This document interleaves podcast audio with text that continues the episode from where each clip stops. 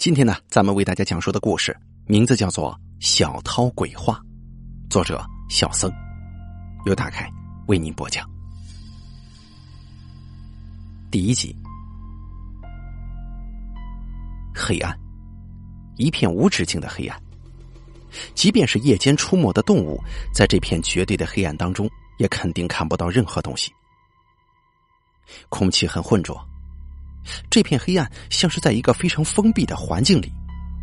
仔细听来，似乎有一种奇怪的嗡嗡声在颤抖，声音很轻很细微，不知道从哪里传来，似乎是那种效率不高的通风口的声音。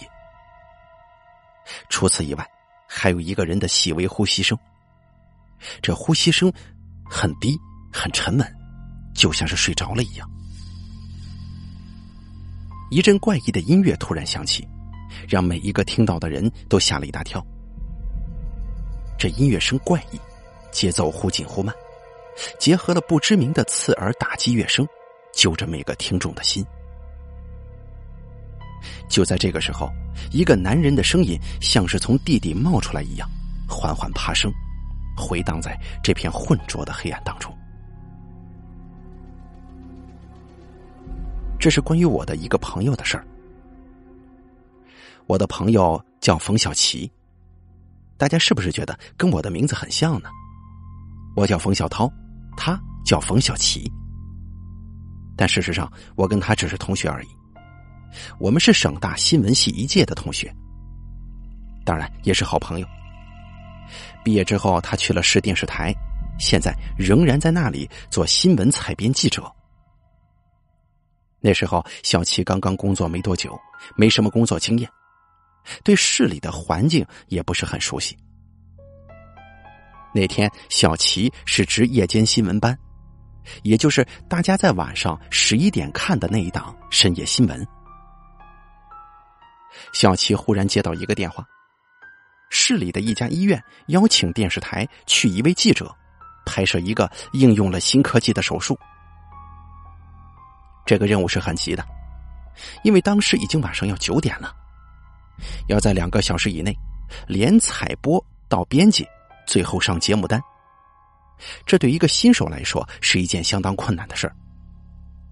何况小齐的搭档刚好又不在，所以他把这件事情告诉了新闻组的领导，而领导却不耐烦的让他自己决定。小齐想来想去。甚至还跟我通了电话。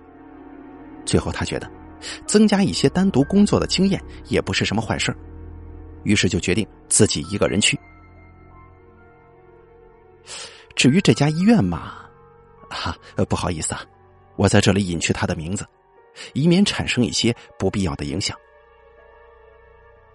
这家医院占地面积很大，是本市著名的老牌医院，里面环境优美，庭院错落。没有现代医院的大楼，却都是一些上个世纪五六十年代的苏式房子，就是最高不过三层的那种。小齐是外地来办事的，从来没有进过这家医院，根本就不知道手术室在什么地方。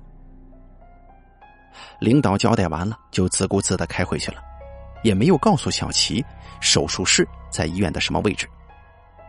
于是，小齐就一个人昏头昏脑的来到了这家医院。天已经全黑了，夜风呜呜的刮着。小齐在医院里面转悠了半个钟头，不仅没有找到手术室在哪里，还把自己弄丢了。由于是周末，又是大晚上的，医院里面连个鬼影子都没有。小齐没有人可以问路，甚至不知道自己该怎么出去。可怜的小齐像是一只没头的苍蝇一般，在医院里面乱转，又着急，害怕拍摄任务来不及完成。结果他就在医院里面越转越深，越转越迷了。每走到一个建筑面前，小齐都试着找出它的大门，可是这些建筑的门大多数都是锁着的，而且有一些根本就找不出门在哪里。真的是让人怀疑。医院的人是怎么进去的呀？可能是因为年代太久吧，医院的路灯就是那种白炽灯，都发出带着蓝色的惨白的油光，吹得人直生鸡皮疙瘩的夜风也在不停的刮着，小琪不由得害怕起来了。而就在这个时候，小琪忽然看见前面路的尽头出现了一栋房子，大门是正对着小琪。小琪赶忙一阵小跑过去，想试试运气。大门越来越近了，像是所有的大门一样，这个大门口的上方也无一例外的悬挂着一盏白炽灯。只不过这个灯却呼呼的闪个不停，一亮一灭的，让那扇大门也时隐时现。小七走到那扇门跟前。这扇门是那种黄色的木头门，不知道多久没有维修清理了，门上已经开始出现裂缝，并且乱七八糟布满了各种深红色跟褐色的印子，像是血的痕迹。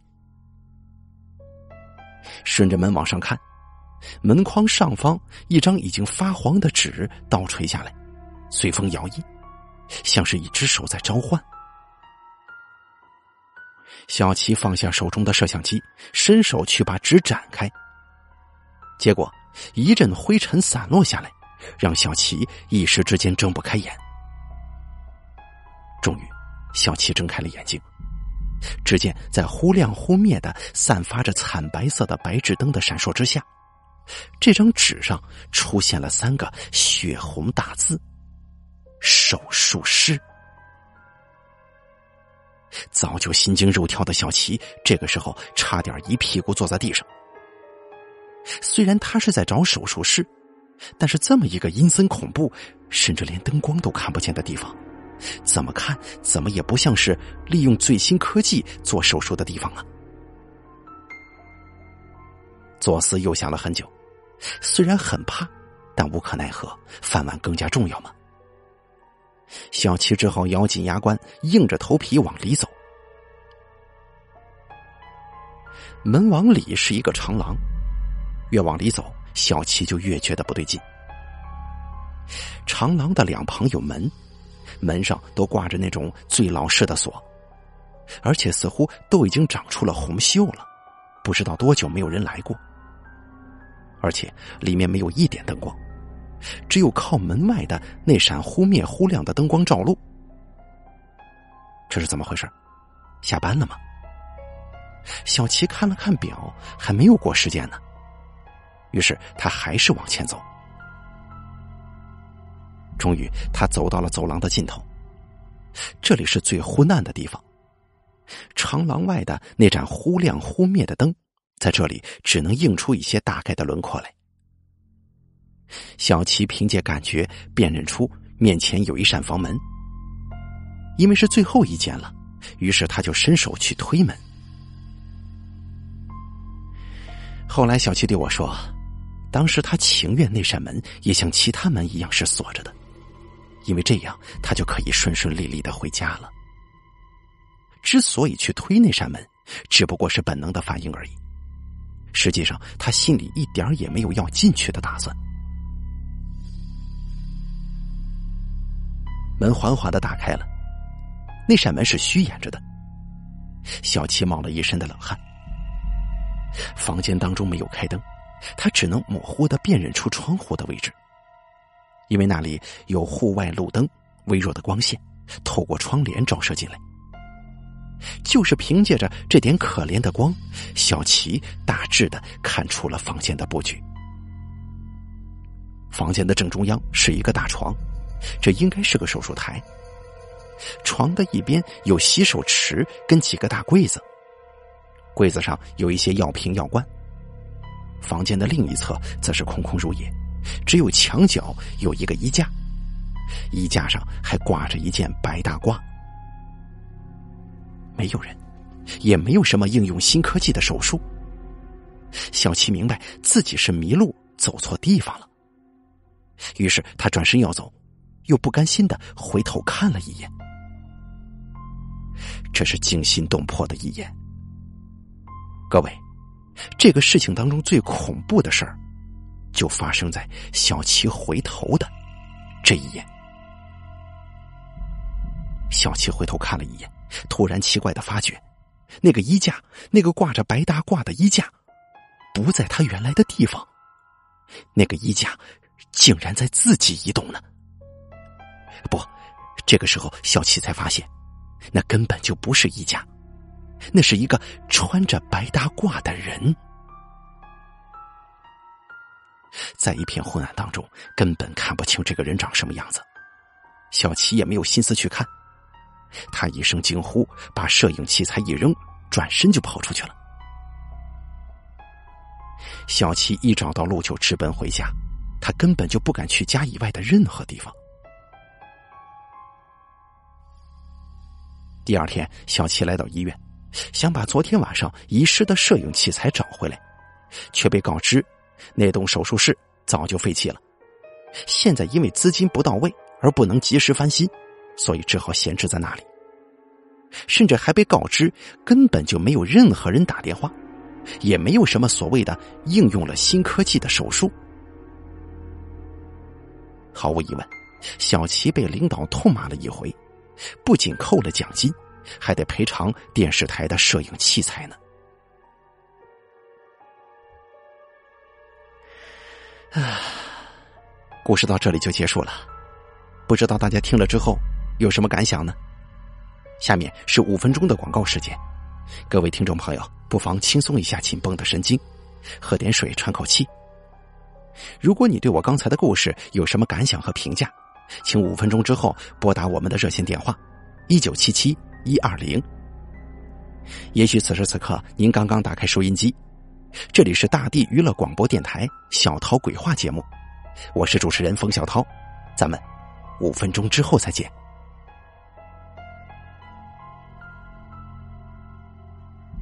我关上麦克风跟背景音乐，打开广告带的播放键，啪的一声按开直播室的灯开关，顿时间强烈的灯光让我睁不开眼睛。我虚着眼睛点上一支烟，抹了一把额头上的冷汗。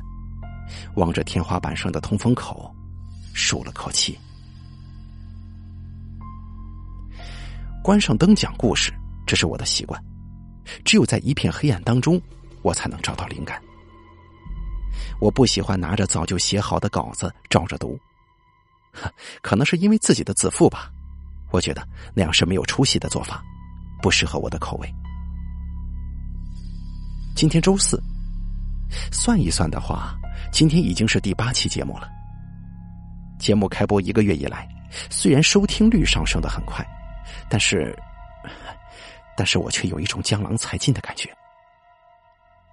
现在听众的口味越来越高了，一般的故事根本就吓不住他们，以至于我不得不找朋友们帮忙给我找找素材。像刚才那个故事，就是我的老同学冯小琪给我讲的。我基本上是完全照搬上来，虽然他保证说这是真事儿，但是我根本就不关心，是不是真的对我来说无关紧要，只要能吓到人，让我继续混这碗饭吃，不就行了吗？不过照这样下去，以后真不知道该怎么办呢。我在心中叹了口气，想起一个月以前的雄心勃勃。现在却心灰意冷，不由得无奈的笑了出来。讲鬼故事是我的爱好，更确切的说，是当年我还在学校时候的爱好。现在我也讲鬼故事，但是这是工作，是靠这个吃饭的。想当年，我随便信手拈来个故事，也可以吓倒一大片。运气好的时候，也可以哄个美眉主动往我怀里钻呢。也就是因为这样，省大的几栋教学楼、宿舍楼，甚至是食堂，无一例外都没有逃过我的魔口啊！通通都有三五只冤魂厉鬼去镇守。当然，他们都是从我的口中诞生的。直到现在，我当年编的故事还在省大里头广为流传呢，给后辈泡美眉的学弟们有搬弄口舌、获取芳心的机会。这也是我为数不多的很自豪的几件事情之一。但是现在不比当年了，校园鬼故事在学校里吓唬吓唬那些不懂事的小姑娘还行，可是搬出来根本就上不了台面的。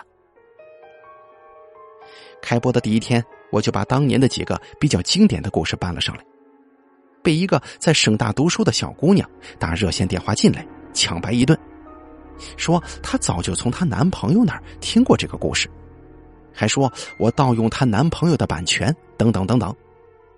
哎呦，我的天哪，真是让我哭笑不得，有口难言。我心中不知把那个冒用我名义的小兔崽子，他的祖宗，恭敬了多少遍呢？完了，还灰头土脸的给火冒三丈的台长解释，我才是真正的原创作者。我老人家的心情实在是不能用窝火来形容啊！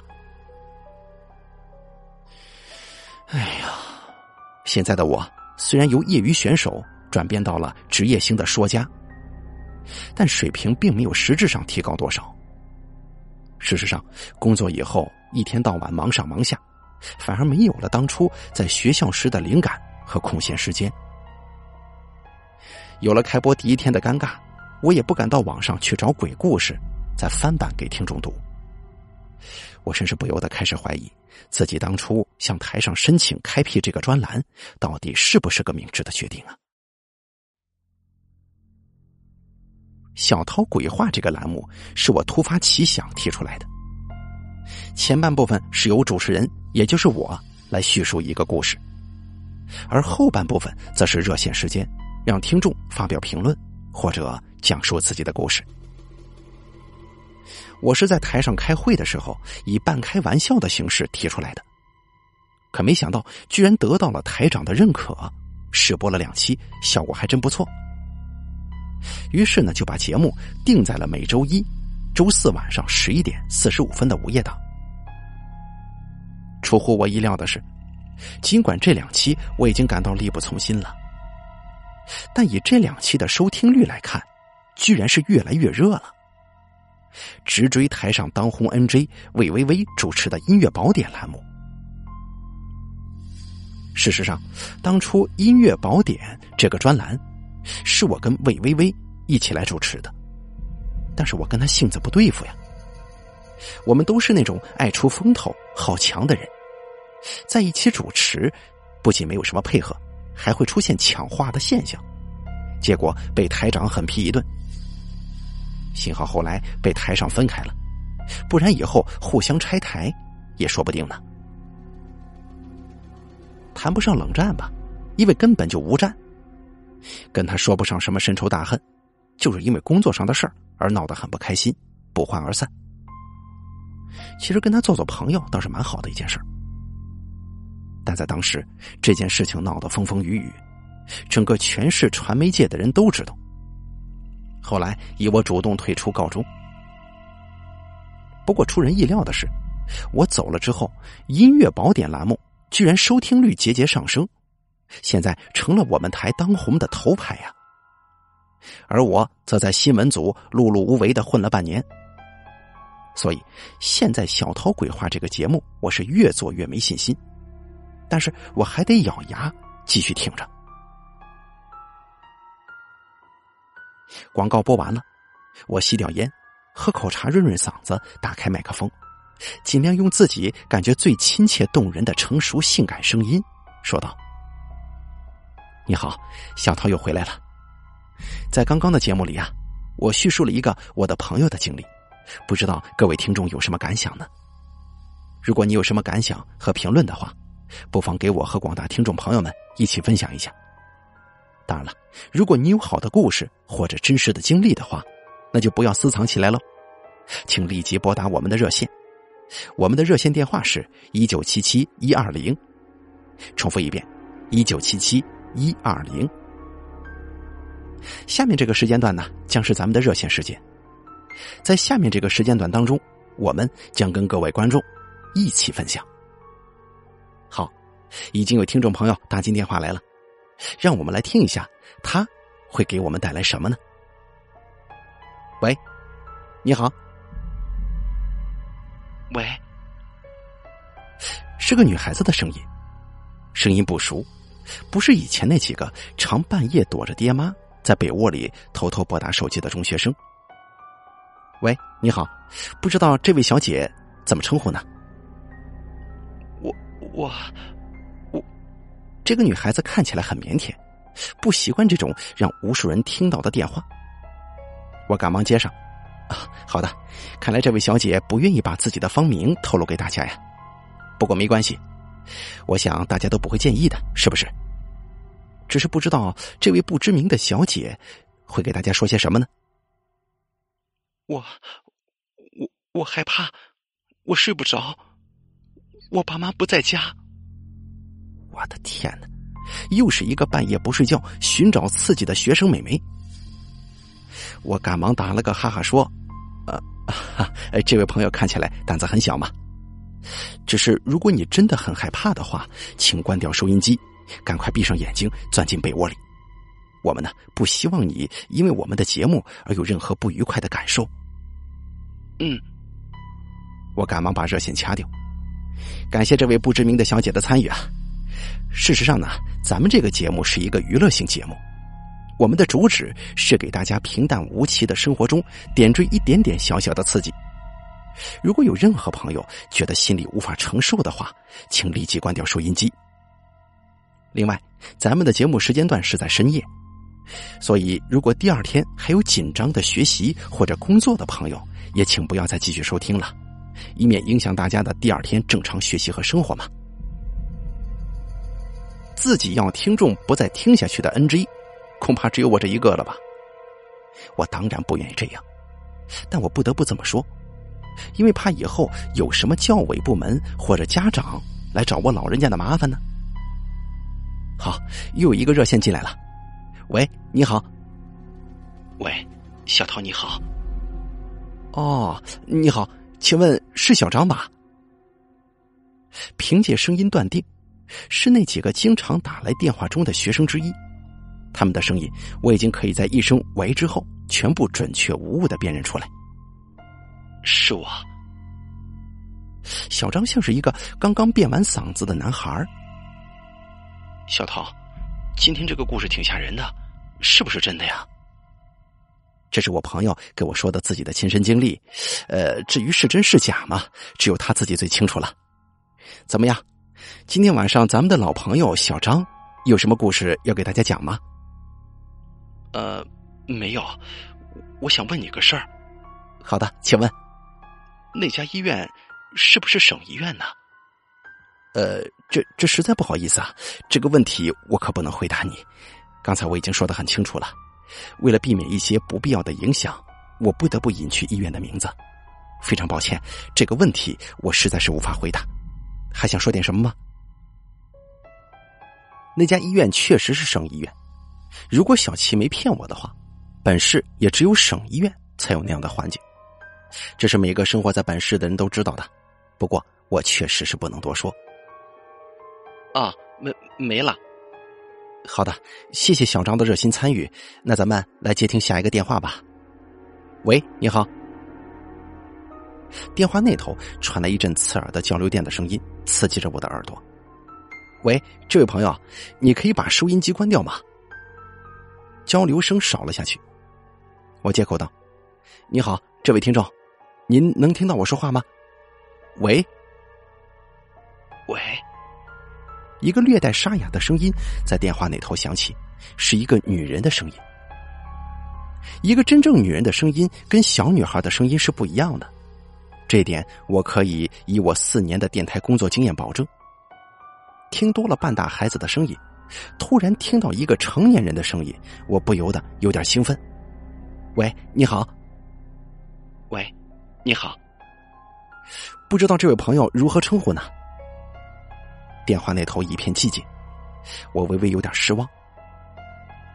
看来又是一位不肯透露芳名的小姐啊！不知道这位不知名的小姐要给我们说些什么呢？我想说一件事儿。她的声音似乎很冷漠，让我不由得感到自己的热情受到一定程度的打击。啊，非常乐意啊！我故意提高自己的声音，装出一副很高兴的样子。不知道这是什么样的事情呢？是一个故事呢，还是一段经历啊？可以说是经历吧。在这里，我恳请大家同意啊，我占用大家一点点时间来满足一下我个人的好奇心。不知道这个经历是不是小姐你自己的亲身经历啊？算是吧。他的声音仍旧冰冷，我的兴致一下子全没了。于是我开口说：“好的，呃，这位小姐给大家讲讲您自己的这段亲身经历吧。”好，那我就开始讲了。嗯，请讲。那我就这样讲了吗？对呀，就这样讲就可以了。好，那开始了。呃，是的，开始吧。我已经有点不耐烦了。那好吧，我就开始讲了。这个女人顿了一下，似乎还轻轻叹了口气。在讲这件事情之前，我要先介绍一下我自己。我姓裘，仇恨的那个仇。我叫裘红，红色的红。我在心中暗骂一句：刚才让他说他不肯说，现在自己自报家门，这岂不是存心扫我面子吗？只听裘红继续说：“我以前还是个学生的时候，我最喜欢听鬼故事了。哦，对了，我以前在省大读书，读的是新闻系。难怪这名字听上去有些耳熟，原来还是校友呢。我也不知道自己为什么喜欢听鬼故事，可能是因为那个时候学习太枯燥了，听鬼故事很刺激吧。”但是后来我就不满足听鬼故事了，在被别人吓多了之后，我开始自己编故事吓人。不知道为什么，他突然莫名其妙的笑了两声，我心中突然觉得有些不舒服，但是又说不出是哪里不对。刚开始的时候，我编的故事很受欢迎，编一个故事往往可以流传很久的。我天生胆子就小，所以编出来的故事往往还没有讲完就把自己吓得半死，而听故事的人却没有反应过来。人家都胆子越下越大，而我却越下越小了。一个故事还没有想清楚情节，往往就把自己吓得半天不敢动弹。结果再到后来，我的故事就渐渐不这么恐怖了，感兴趣的人越来越少，但我自己却觉得越来越恐怖。我也不知道为什么。有一天，一群人都在寝室里待的无聊，于是我又开始编故事。但是我还没有把故事说完，大家就一哄而散，说我的故事太老套，一点也不好听。他们都出去逛街去了，我一个人待在寝室里，心里开始琢磨，到底是哪里不对。我突然明白，为什么感觉有点不对了。秋红为什么要笑？他是在说给我听的呀！天哪，他说的是我。他还在继续。这个时候，突然一个电话打进来，是一个男人的声音。他说他喜欢听我的故事，但是他说我的故事太老套，没有变化，并且他还说光有创作动力是不够的，还要去发掘自己的灵感。我很奇怪，嘿嘿。他为什么什么都知道啊？好像我的事情他都清楚一样。他又在笑，他在笑我吗？是啊，他为什么什么都知道呢？我不由自主的接口道：“那后来呢？”后来他说要发掘灵感，就必须要有亲身经历。他要我故意去一些很恐怖的地方，比方说晚上一个人到停尸间里去。天哪！我倒抽一口凉气。很明显，他现在说的就是我的状况，还给我指明了一条路。这都不是重要的，重要的是他是谁？他为什么知道我内心的想法和现在的困境呢？我从来没有把这些说给任何人听。这个叫裘红的女人在借这个故事跟我对话。我感到一股凉意正在从喇叭里面传出来。秋红像是知道我心中在想什么一样，看似很随意的说：“很明显，他很清楚知道我现在的状况，还给我指明了一条路。这都不重要。问题是，你你是谁？我脱口而出。裘红愣了一下，发出嘿嘿两声笑声。我能感到他在冷笑。对，你是谁？我就是这么问他的。你猜，他怎么回答的？秋红这会儿突然问起我来了。我老老实实的说：“我我不知道。”他说：“秋红突然提高了声音，发出咬牙切齿的声音。他叫冯小涛。”一股寒流穿过我的全身，嘟的一声，电话挂断了。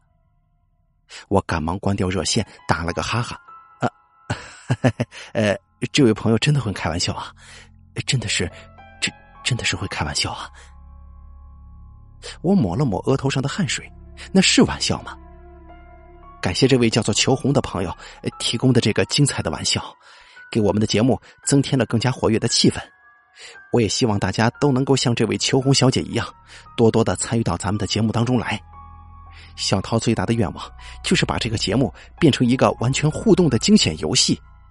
当然，这就需要收音机前各位听众朋友们的支持和参与了。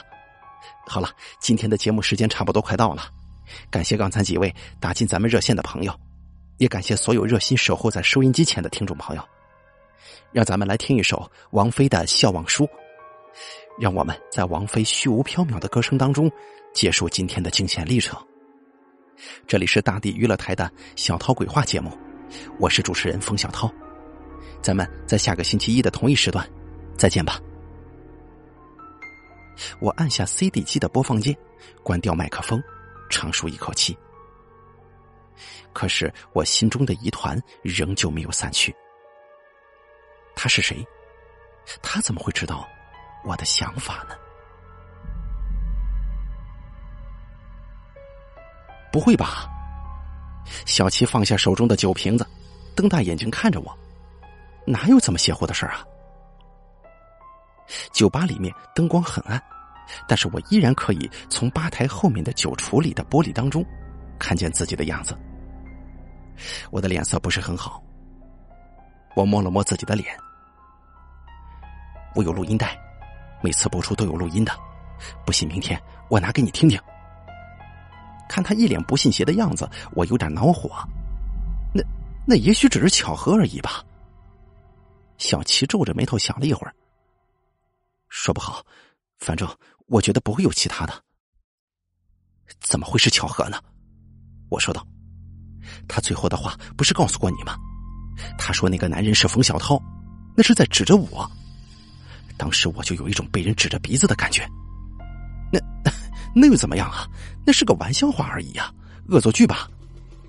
怎么会是恶作剧啊？啊，一个对你如此了如指掌，而你却半点不知的人，怎么会开这种玩笑呢？那你什么意思啊？那他那句话又有什么目的呢？小七不解的问。对呀，如果不是玩笑，那又有什么目的呢？我皱着眉头，仔细思考每一种可能性。那句话到底是什么意思？裘红到底想说什么？看着我痛苦的样子，小齐拍了拍我的肩膀：“算了吧，别多想了，来，咱们喝酒。”他一举瓶子，我勉强举起瓶子跟他碰了一下，嘬了口酒，含在嘴中，慢慢的让它滑下去。哎，对了。小琪抠了抠自己的鼻子，说：“不管怎样，我觉得那个女人的话还是很有道理的。什么道理啊？我差点被他呛着。有个狗屁道理！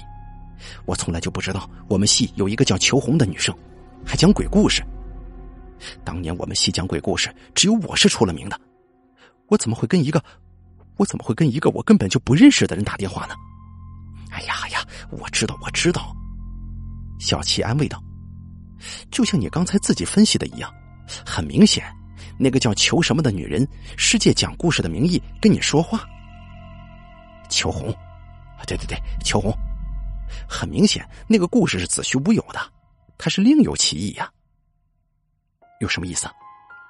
咱们呢，先别管他最后一句话是什么道理，那一时半会儿咱们也想不通。我是说，他前面的话很有道理。你你是说？我是说，他是借故事当中的那个神秘男人的话。咱们暂且不管是不是你，或者是其他什么意思，他是给你指出了一条路啊。得得得，我是他爹还是他妈呀？啊，他干嘛对我这么好啊？那有什么关系啊？小七不解的说：“也许只是一个忠实听众，通过某种途径知道你的困境，就想办法给你提点建议，何乐而不为呢？”他通过什么途径？而且他为什么不直接提出来，而采取那个讲故事的办法？什么途径有什么好要紧的呀？至于那个故事嘛，也许他是你的崇拜者，不愿意当众扫你的面子罢了。这些都是次要的，我觉得重要的是他的建议是很好的，很值得采纳嘛。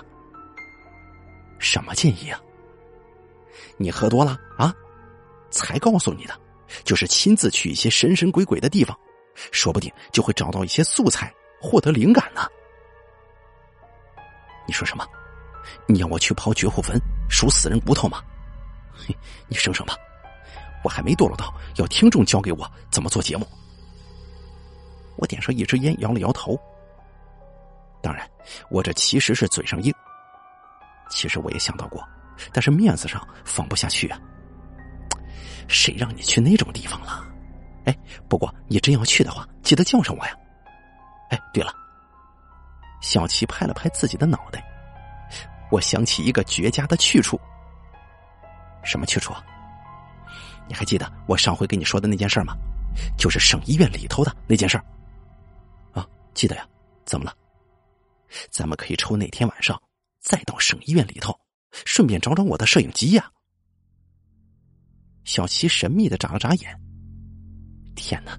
你别告诉我那是真事儿，那就是真事儿。我不信，我真的不信。那那我会把摄影机丢哪儿去啊？老天在上啊！台上还要我赔一大笔钱呢。小齐哭丧着脸，鬼知道你晚上到什么地方喝醉了，把摄影机弄丢了。什么呀？那是真的。咱们去一次，到那种环境之下，你就知道了。不行，我不去。我也不信，顽固不化，如此不可教也。你现在这个节目是越做越热，很有卖点的。我有个侄子，就是你的忠实听众。你不要因为固执，把自己刚刚开始起步的事业给毁了。关你屁事儿我最讨厌有人对我说教了，尤其是我认为不如我的人。对了，你现在还常见到魏姐吗？小七喝了口酒，一脸的不怀好意。你说的是魏微微吗？那又怎么样？哎，那又怎么样？以前的同学听说你跟魏姐在一起主持节目，羡慕的直流口水呀。嘿，算了吧，有什么好羡慕的？比我大三岁的老娘们儿。再说了，我跟她不对付的事儿，又不是没跟你说过。哎，这你就不懂了。男人呐，总得有些海量，得让着女人才行嘛。大三岁有什么了不起啊？啊，女大三抱金砖呢？真是放屁！放你娘的狗臭屁！我赶忙打断他，不然包不准他还得说出什么话来。事实上，魏微微是省大比我大三届的学姐，当年在校内可是生活在小说中的风云人物。据说当年起码有一个加强连的人追过他，其中就有我面前这个嬉皮笑脸的冯小琪。可是没有一个人能够成功的排除万难，赢取芳心的。据所有试图接近过魏微微的人说，他的高傲简直到了目中无人的地步。不过对此我是嗤之以鼻的，因为魏微微好看是好看，但是并没有传说当中的那么漂亮。更没有高傲到目中无人的资本。他全身上下长得最好的，恐怕是他的声带呀，变化多端，成熟与纯真共存，清丽与典雅同唱，充满了女人的娇柔和妩媚，可以给不谙世事的纯情少男们以最大的想象空间。可我他妈既不是纯情少男，也跟他闹过别扭。但是我承认他很有吸引力，因为我至少还是个男人。算了算了，看来跟你没得聊了。小齐干完酒，拍拍屁股，我还有事先走了。狗屁事儿！凌晨两点钟，你有什么事儿？就想让我请客呗？什么呀？明天的早间新闻轮到我值班呢，拜拜啊！这小子一个猫身小跑了，回头之后还叮嘱了我一句：“喂，你什么时候想去探险，记得叫上我，两个人可以互相壮壮胆子嘛。”狗屎一坨呀！我暗暗摇了摇头，怎么会交上这样的损友？不仅不帮我解决问题，还哪壶不开提哪壶，算我倒霉。我好像天生排斥这个去寻找灵感的想法。当时我只是觉得不喜欢去，所以不去。等后来事情结束之后，我开始慢慢回忆的时候，才想起，这也许是一种本能的自我保护的反应吧。但当时的我，不可能想到这一点的。我只能从求红的话中推想，这个女人能够准确的猜到我心里的感受，一定不是一个一般的人。首先，她是我的听众，忠实听众，对我的故事听得非常仔细，发现了别人没有发现的东西。他一定发现，尽管节目越来越热，但是我的构思却越来越平庸，甚至星期四那回照搬别人的故事。其次，他一定也是一个有相同或者相似经历的人，所以才能够准确的知道我现在的困境。至于他的动机，哼，谁知道啊？也许真是像小齐分析的那样，一个忠实听众对主持人的友好建议吗？嗯，一定是这样的。我压下心里仍然不断叠起的疑云。强迫自己在心里画下一个句号，随即叫了半打酒，把这件事情彻底抛在脑后了。喂，你好。喂，小涛，你好。啊，从声音辨认的话，应该是咱们的老朋友佩佩，对不对？对，是是我。好，佩佩，今天你啊，想说点什么呢？我想说点自己的感受。好，请讲。小涛，我发现自从我听了你的节目，胆子越来越大了。此话怎讲？刚开始我听你讲的时候，我很害怕，一个人缩在被窝里。后来我就慢慢的一点一点的发现，自己逐渐不这么害怕了。刚才你讲那个故事的时候，我居然一点反应都没有呢。哦，是吗？我自嘲的笑了笑。心中有一种被人牢底揭穿的感觉。是啊，我觉得肯定不会是小涛的水平下降了，那一定就是我自己的胆子越来越大了。不过不管怎么样，我一定会坚持把这个节目听下去的。听着这个天真的小女孩的信任，我突然有点感动。好的，谢谢佩佩给小涛的支持，也谢谢收音机前所有热心的听众。我一定会尽全力做好每一期节目的，小涛要加油啊！好的，佩佩，谢谢了，再见啊！我实在是不知道该说些什么好了，于是只好接热线电话进来。那让我们来听一下下一位听众朋友会说些什么。喂，你好。喂，你好。啊，这位朋友不知道怎么称呼呢？叫我志强就行了。好的，志强，常听我们节目吗？没有，今天是第一次听呢。哦，这第一次听就打进我们热线了，很不容易啊！不知道志强，你想说点什么呢？这么说吧，我的一个同学推荐我听这个节目，不是很多个朋友。现在这个节目好像很火爆，我的很多同学每个星期一、星期四晚上都准时听这个节目。听到这里，我不禁有些得意。但是我刚才听主持人讲那个故事，我觉得并没有什么呀，好像没有传说当中的那么恐怖嘛。呃，那么你到底想说些什么呢？如果你不见怪的话，我就直说了。没关系，我不会介意的，请讲。是这样的，我觉得小桃鬼话这个节目在盛名之下，有点名不副实的感觉。哈，我是实话实说，您别见怪啊。啊，好的，谢谢这位您的意见啊。也许您是第一次听我的节目，还不是很习惯我们的风格。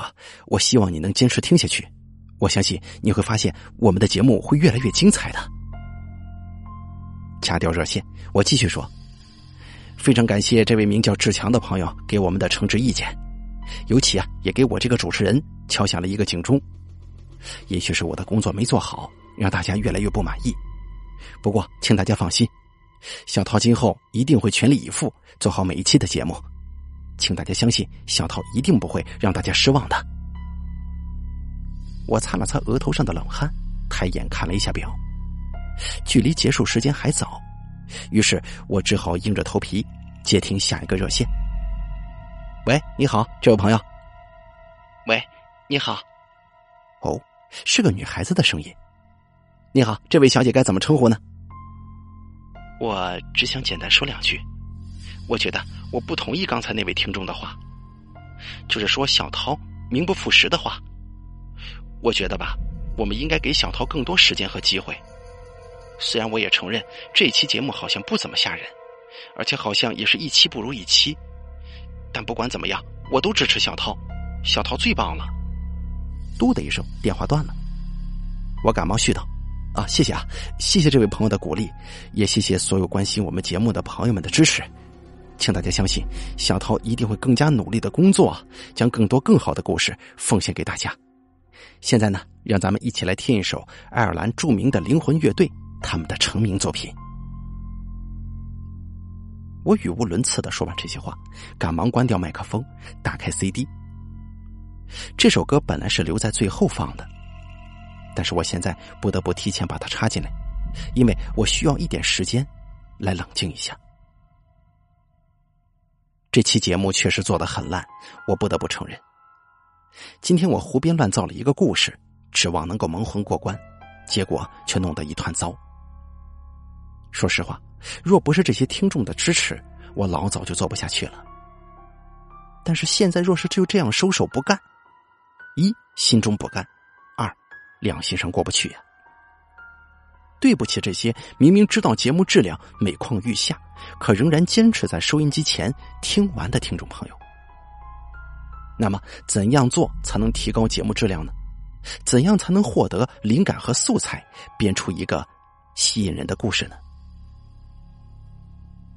下班之后，我拨通了小七的电话，还没等我说话，小七就说。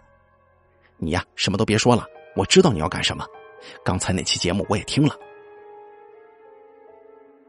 路两旁有昏黄的灯光，在黑夜当中似乎把一切都照得很清楚。仔细一看，又似乎一切都很模糊。医院大门就在前面。喂，你你想好了吗？小七回头看着我，我望着红色的十字架。没吱声。小七看着我犹豫的样子，古怪的对我笑了笑：“ 想什么呢？现在后悔还来得及的。”小七，你的，你的那个事儿是真的？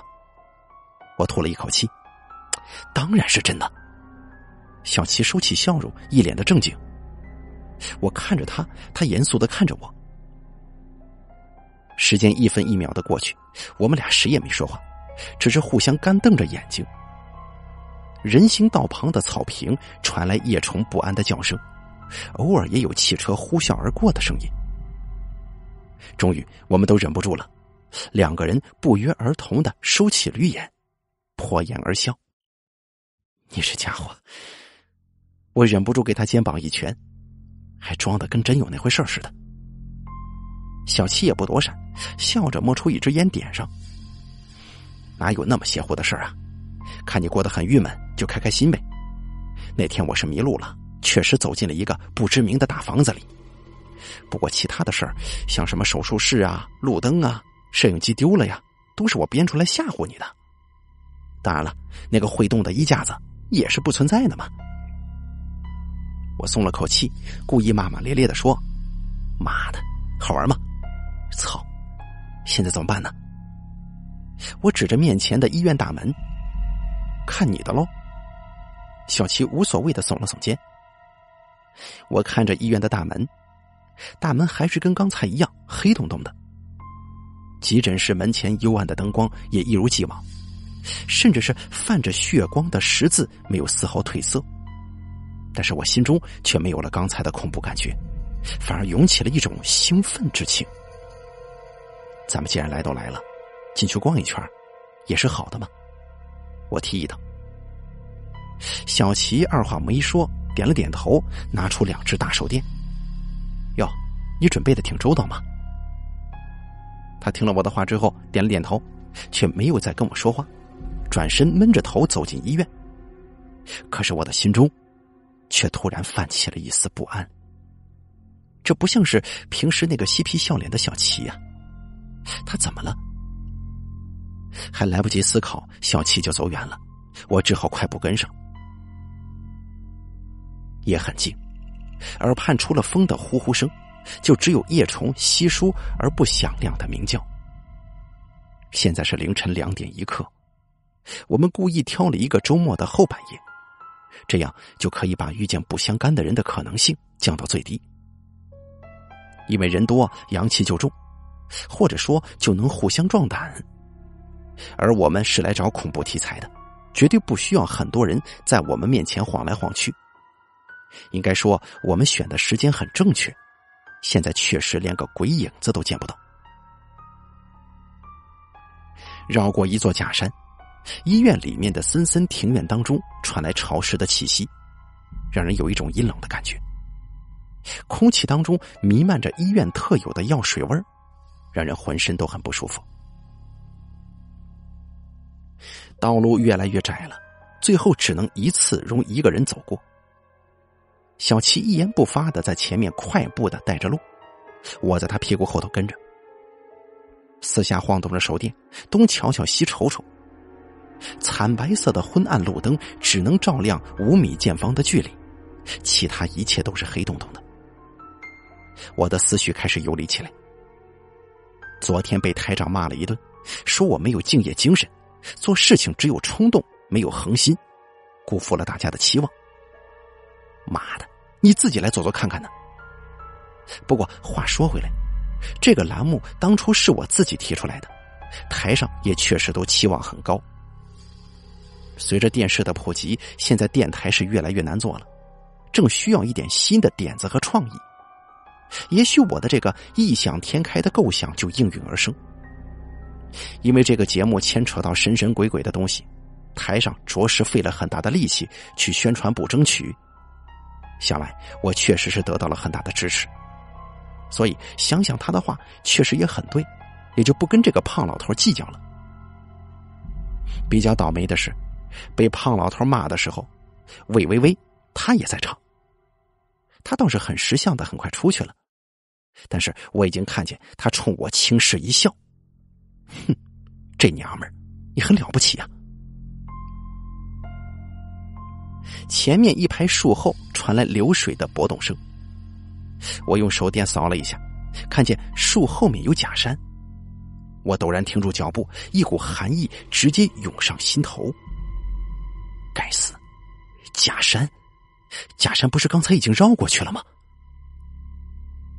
我一个箭步冲上去，抓住还在继续往前走的小齐。喂，你在往什么地方走啊？小齐回头奇怪的看了看我。怎么了？还怎么了？你迷路了，知不知道？这个地方咱们五分钟之前就来过了。我指着旁边的假山说。小齐忽然笑起来了。我当然知道这个地方咱们刚才走过，但是我没有迷路。你不是要找恐怖的灵感吗？我就随便带你四处逛逛，当然越黑的地方越好啊。是吗？我松了口气。当然了，你以为我要带你去哪儿啊？小七奇怪的问。啊，没什么。我赶忙做了个手势，示意他继续带路。在一排阴森的若有若无的惨白灯光映衬之下，一条弯弯曲曲的小径盘旋在我们的面前。路的尽头有一段极其阴暗的地方，只有一盏白炽灯，不规则的忽亮忽灭。一扇老旧的门户，在一明一暗的惨白色灯光当中，有一种异样的阴森。没人知道这个阴森的门户里头到底藏着些什么。我走上前去，看见暗黄的门上有血的印子，横七竖八，大多数都是暗黑色的，看来是有些年月了。但依然可以看见有新的，还是红色的印子，长而深浅不一的布满了整个门，有的甚至纵贯整个门户。门户上面有一个框。可以看得出，曾经是贴过一张纸，而现在却被外力给撕掉了。这一切都跟上回小七跟我叙述的场景是一样的，只有那张写了“手术室”三个大字的纸没有了，想必是被风给吹掉了吧。小七定定的看着我，腮边的肌肉一鼓一鼓的。我颤声说：“这这是哪儿啊？”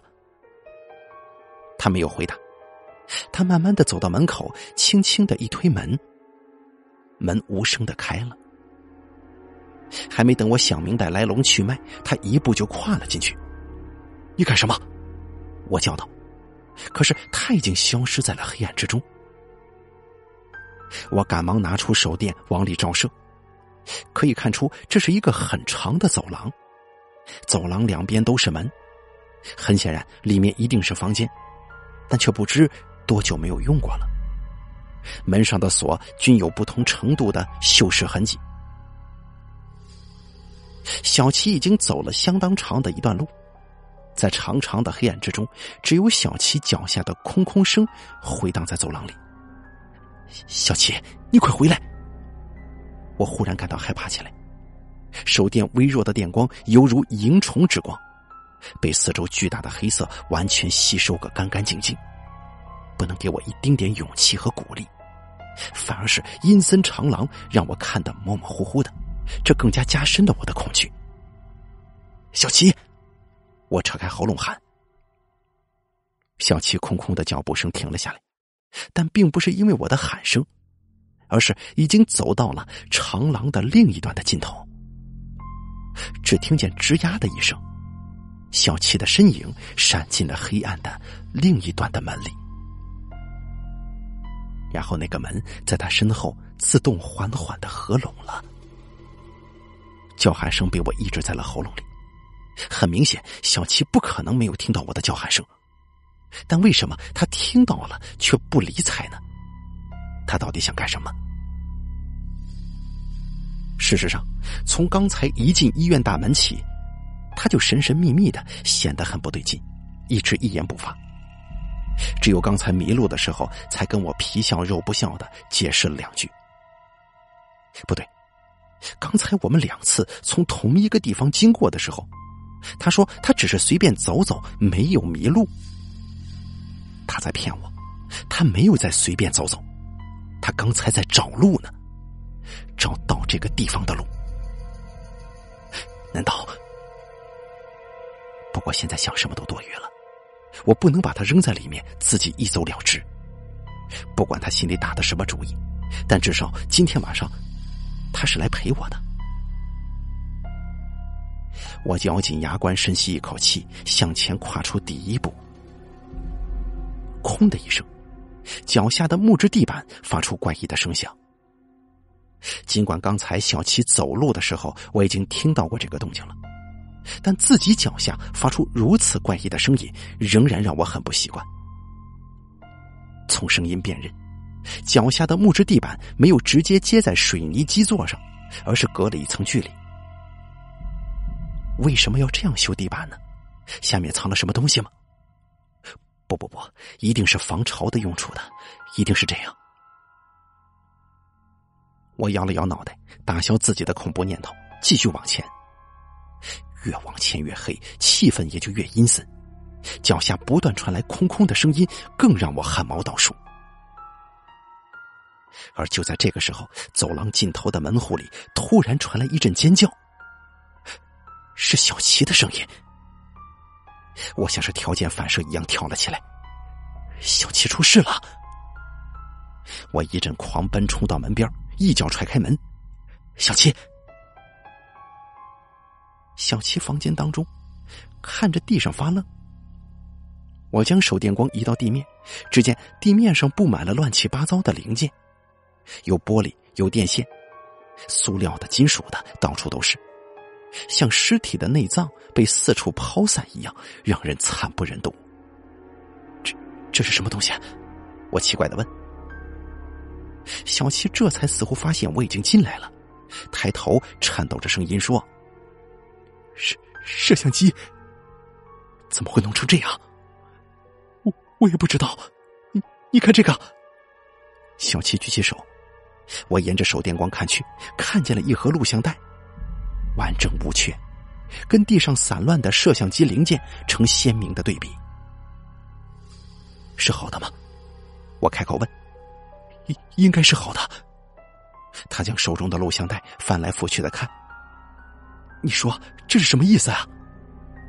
什么什么意思？我是说。为什么只有录像带是好的，其他的都？他手朝地上指了指垃圾一般的画面。我不知道。我把录像带拿到手里，借着手电筒的光上下翻转，不过看不出所以然来。那你说，摄像机碎成这样，肯定是有人干的了。小七在黑暗当中成一团模糊的黑影。但是我能很清楚的感觉到，他的身体在随着他颤抖的声音在颤抖。那会是谁干的呢？不，我我不知道。你别说了，我一身鸡皮疙瘩。也许那天就是有人跟着你，也说不定啊。放屁！简直放放屁呀！他他为什么？一阵恐惧突然贯穿我的胸口。我忽然害怕极了，甚至面前这个有小琪口音的模糊黑影，也让我从心底里发虚。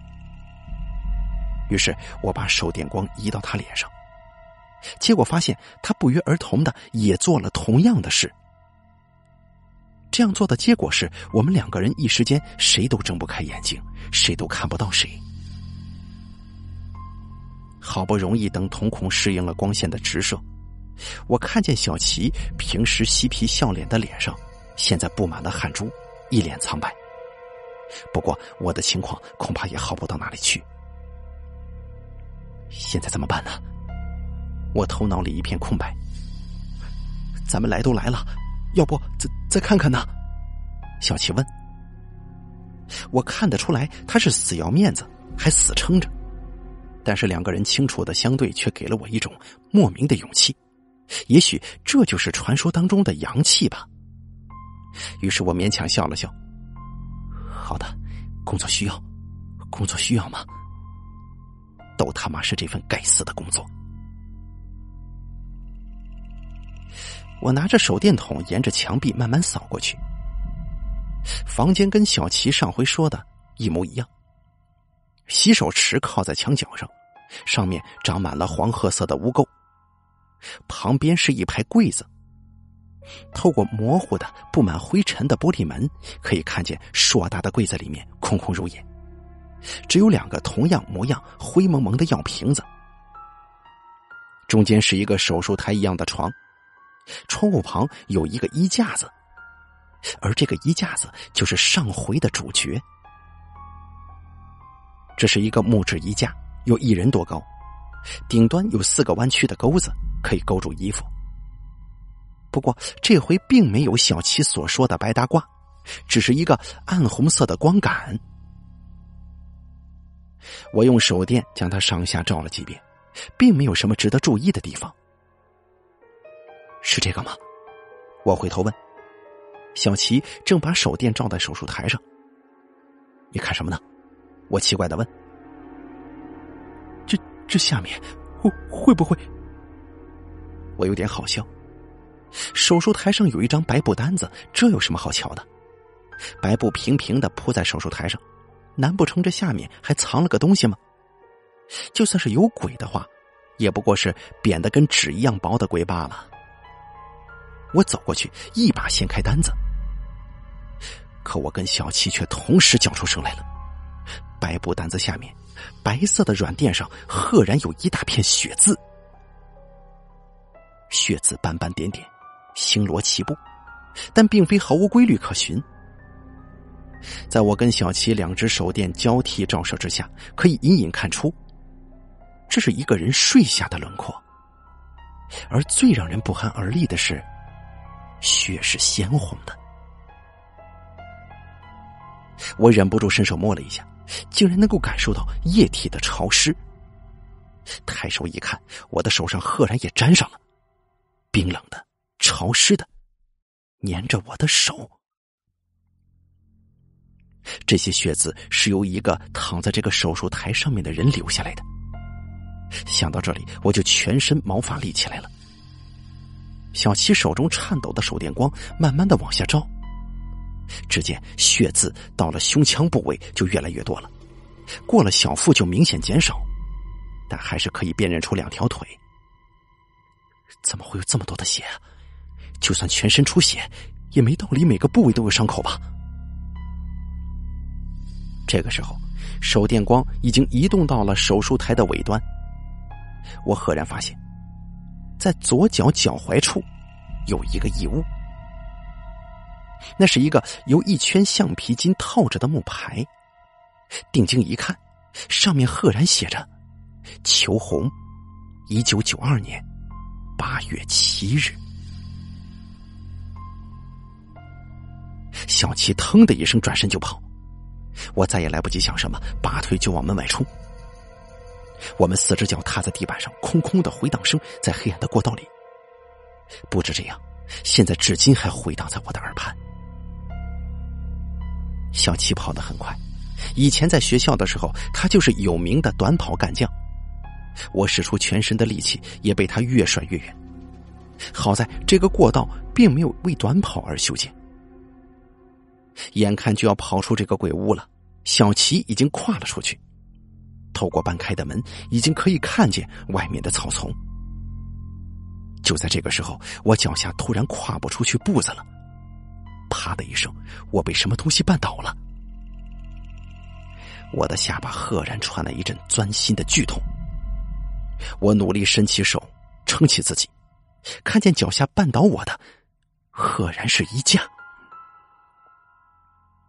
只听“呜”的一声。一阵不知从哪里来的大风，突然之间在黑暗当中传了出来。只听“哗”的一声轻响，一张不知从哪里飞来的纸贴在了我的脸上。我猛地一把把他抓下来，在屋外闪烁的灯光之下，我看见了几个血红狰狞的大字：“手术室。”到了医院大门外面，我们仍旧惊魂未定。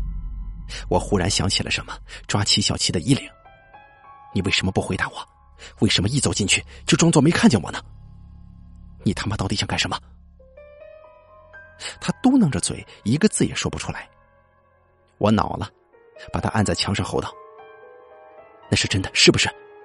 你上回讲的那个事情是真的，对吗？”原来，表面上是他陪我去找所谓的灵感，其实是我陪他。去找他上一次弄丢的摄影机。如果你刚刚开始听我们的节目，如果你漏掉了上个星期四的节目，你可能就听不明白了。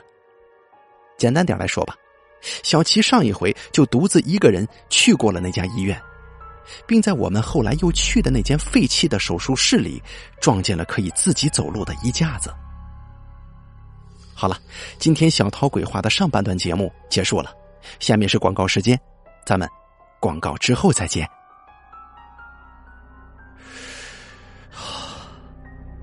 心惊肉跳的讲完上个周末的经历，我关掉话筒，长舒一口气。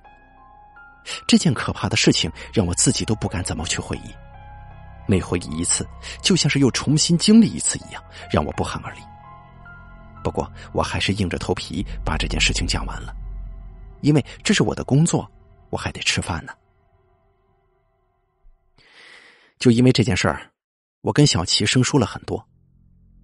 事情之后，我就再也没怎么跟他联系了。现在回想起来，我大概是有点怪罪迁怒于他。不过说实话，他其实也是受害者，不过是想找回丢失的公家财物，也就是那个摄影机。他一个人又不敢，只好找个人壮壮胆。那天他一言不发，甚至还骗我说是假的，肯定是怕我知道了事情之后，因为害怕而逃之夭夭，不陪他进去吧。不过他这种哄骗、利用我的手法，让我很难受。虽然我早就了解他，我没有跟听众朋友讲那个牌子的事儿，有血字就够了。那个有“求红”名字的木头牌子，到现在我都不敢相信，当时自己是否看清楚了？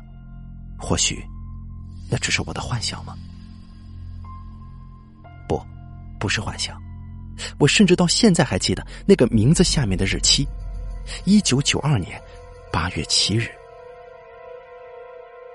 从常理推测，那个牌子应该是个尸牌，而这个日期则是死亡时间。我不敢在电台节目当中把这个讲出来，因为我怕引起骚动。我隐隐感觉到，那个叫裘红的女人跟这个牌子有莫大的联系，但是我拒绝深想下去。毕竟她是我的一个听众，天下同名同姓的人多了去了，我只能用这句话来安慰自己。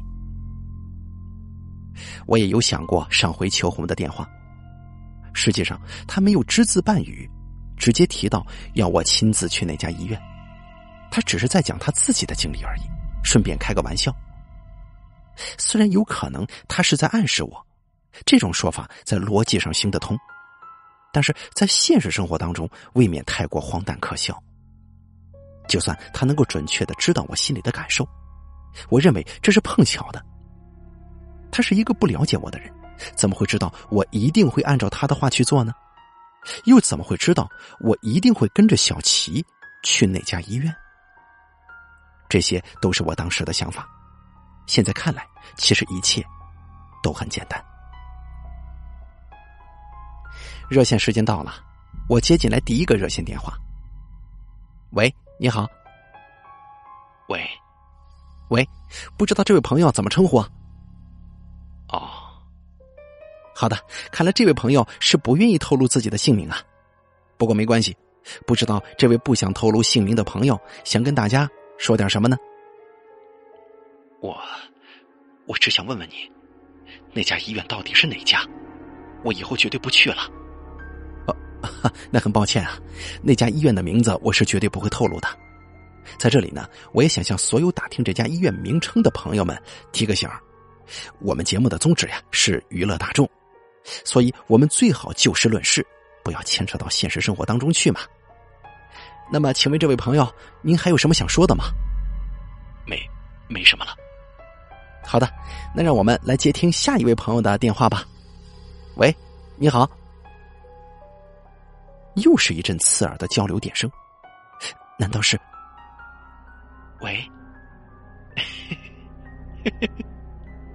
你好，是秋红，秋红又打电话来了，我的心一下子提到了嗓子眼儿，心里想说一千万句话，但是我又什么都说不出来。喂，我是秋红，你还记不记得我呀？他居然开始自我介绍起来了，还问我记不记得？我当然记得。我想说一句，你刚才的故事很动听啊，但是美中不足的是，好像你忘了讲样东西吧？什么东西？我知道他要说什么了。那个牌子。你你是怎么知道的？我尽量镇定自己的神经。几乎都忘了这里还是直播室呢，我在做全市成千上万人收听的直播节目。我还以为你忘了，来，告诉你吧，打开你面前的抽屉，它就在里面。他刺耳的大笑几声，我盯着面前的抽屉，良久之后，缓缓打开了石牌。那个尸牌就在里面，我腾的一声跳了起来，夺门冲出直播室，全然没看见十二个线路上无数热线电话的信号灯在密密麻麻的闪烁个不停。你他妈的在搞什么鬼啊！头把桌子拍得震天响，一段时间内甚至盖住了他洪亮的嗓门。我站在桌子前面，大气也不敢喘。说吧，你到底想干什么？你到底知不知道你在干什么呀？做直播节目的时候，居然扔下节目不管，一个人跑出去。你给我一个合理的解释。我，你怎么样？头腮帮子上的肥肉一阵乱颤，唾沫星子四下纷飞。你倒是说呀！头儿，我我我不是有意的。我实在不知道自己该说些什么才好。你说你不是有意的，那你他妈是在做直播节目的时候无意间跑出去吗？冯小涛啊，你当我十三岁小孩子是吧？你他妈到底还想不想干了？我无言以对，连我自己都觉得这个借口实在是荒谬到可笑的程度。大概是骂累了，暴怒的头坐下来稍息片刻，说吧，那天你到哪去了？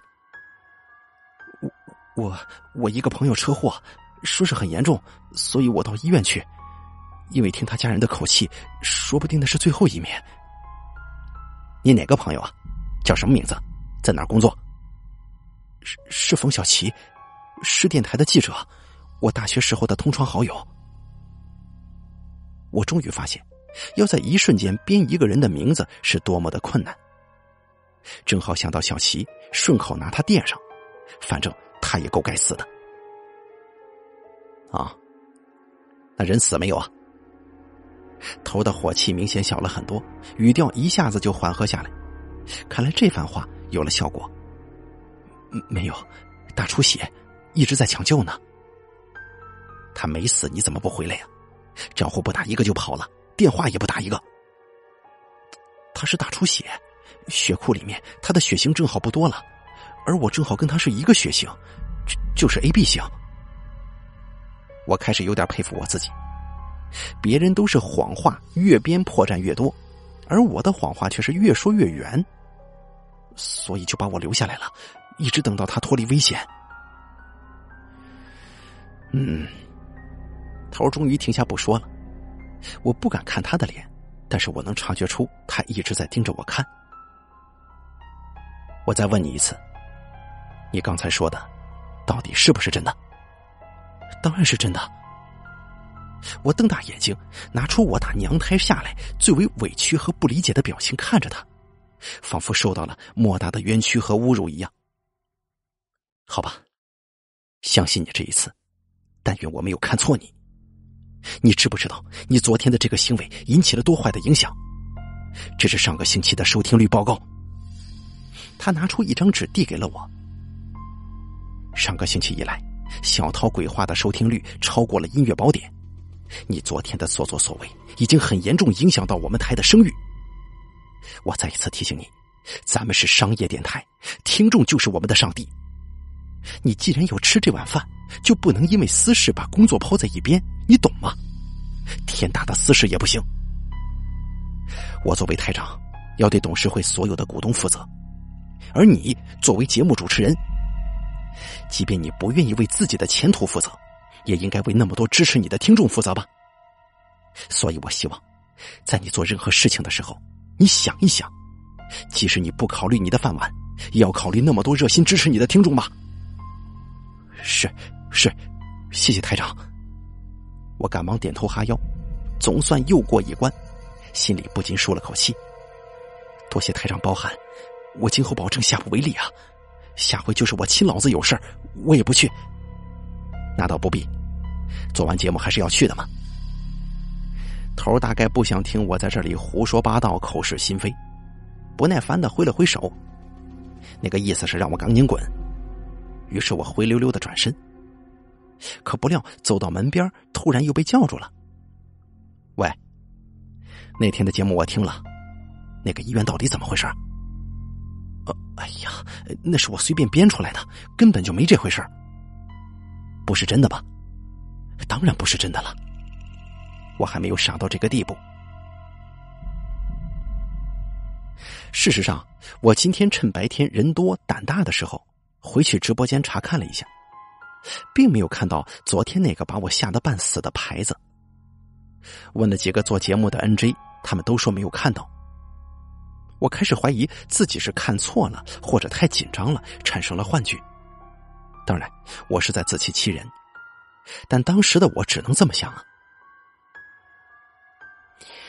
哎呀，也许的我的那个谎话很有效吧？出了这么大的岔子，头居然还那么好说话。但我认为，更有可能是我的节目现在正如日中天，他总不能把收听率第一的栏目主持人给开了吧？所以骂归骂，一切还是照旧。哼，老子现在也是台柱子 NJ 了，心里一阵窃喜。中午休息的时候，我正在办公室里埋头整理稿子，魏微微突然过来了。喂，小涛，我有事问你。啊，什么事啊？我站起来勉强笑了笑。自从我从音乐宝典调到新闻组之后，我跟魏微微。基本上就没什么联系了。平时见面的时候，最多出于礼貌点点头，话是绝对不说的。不过开办的小涛鬼话节目收听率直线上升之后，魏微微看我的样子就怪怪的。